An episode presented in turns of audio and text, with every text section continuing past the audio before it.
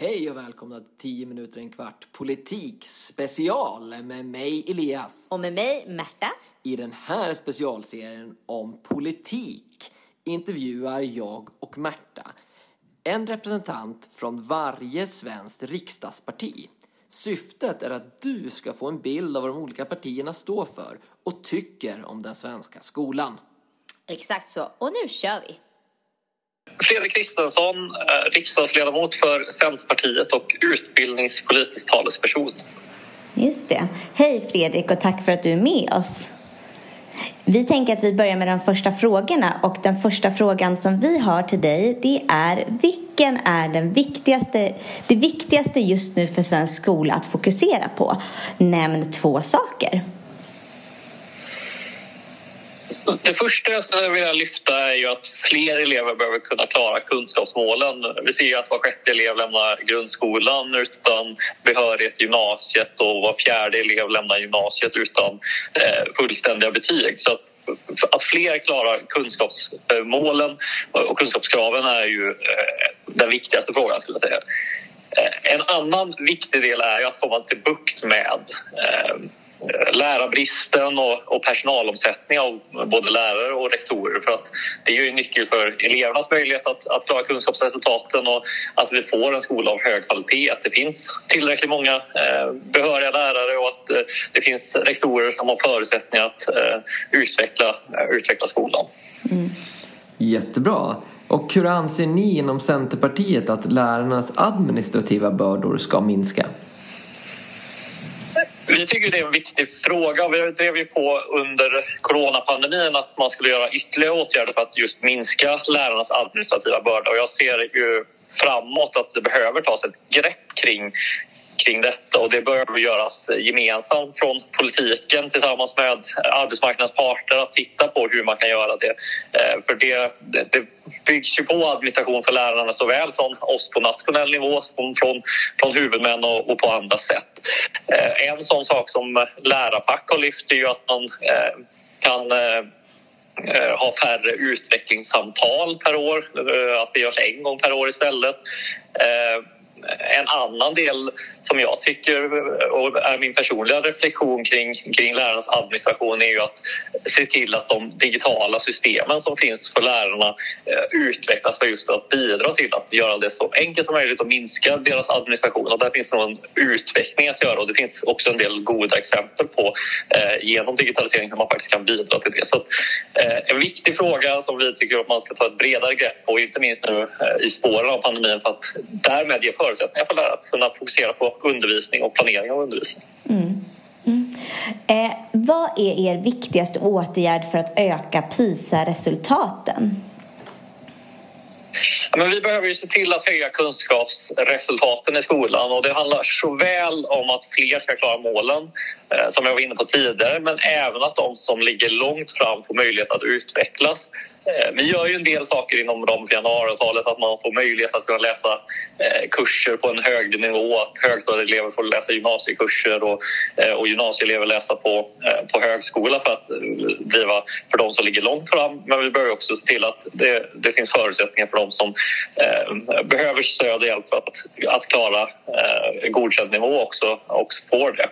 Och vi tycker ju internationella mätningar är ju viktiga för att de och elever måste ju kunna lita på att de är rättvisande och eh, samhället stort och därmed att vi får bra uppföljning helt enkelt hur, hur svensk skola förhåller sig. Vi från Centerpartiet vill ju dessutom gärna se nationella kunskapsmätningar för att på det sättet också kunna följa utvecklingen för att vi, vi som är politiker i utbildningsutskottet ska kunna se om eh, det behövs ytterligare åtgärder för att stärka kunskapsresultaten i, eh, i, i svensk skola.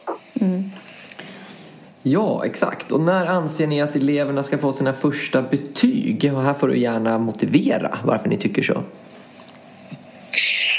Centerpartiet tycker ju att vi ska ha betyg från årskurs 6. Ehm, och samtidigt är det viktigt att säga att som en del av januariavtalet så var vi överens, eller är överens med då Liberalerna och regeringen om att möjliggöra för rektorer att välja att ha betyg från årskurs 4. Eh, det var ingen fråga som vi drev men som eh, blev en del av januariavtalet och som nu är beslutat om vi tycker ju i grunden att det borde vara från årskurs 6 för att betyg är en viktig del för att kunna, ja, för elever att kunna följa sin kunskapsutveckling och, eh, och, och tydligt. Men det är ju också viktigt att poängtera att betyg inte är enda vägen utan det är viktigt att man har en löpande dialog med, eh, med, med lärare och, och, och, löpande eh, diskussioner kring hur, hur man utvecklas i skolan. Men eh, vi tycker att årskurs 6 är en ganska rimlig avvägning. Mm. Eh, ifall det skulle vara så att du blir utbildningsminister imorgon, vad skulle du då göra?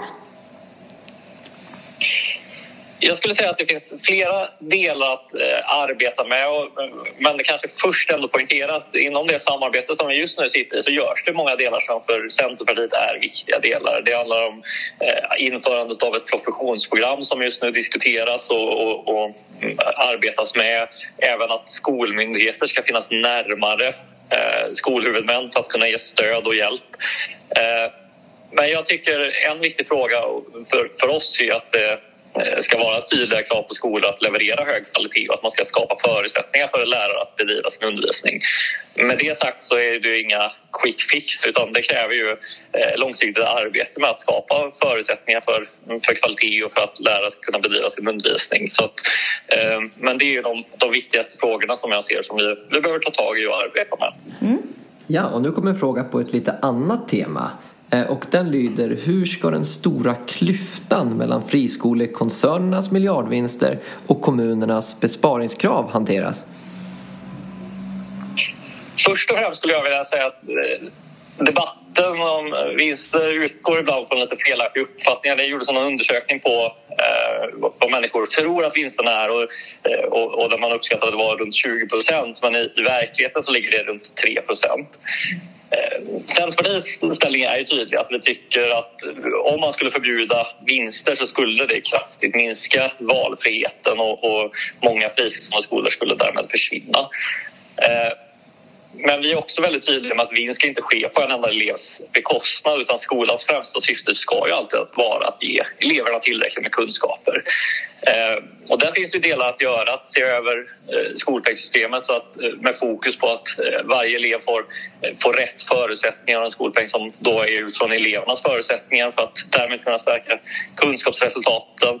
En annan del som jag varit inne på också att man säkerställer att det är höga krav oavsett om det är en fristående skola eller om det är en, eh, en kommunal skola och att man vet som förälder och elev när man väljer om att det är en skola som bedrivs av, av hög kvalitet. Mm. Tack Fredrik, då är vi klara med de här första lite mer breda och öppna frågorna och nu kommer det komma tre lite snabbare ja och nej-frågor skulle man kunna säga. Eh, så jag skulle kolla om du är beredd för dem. Ja.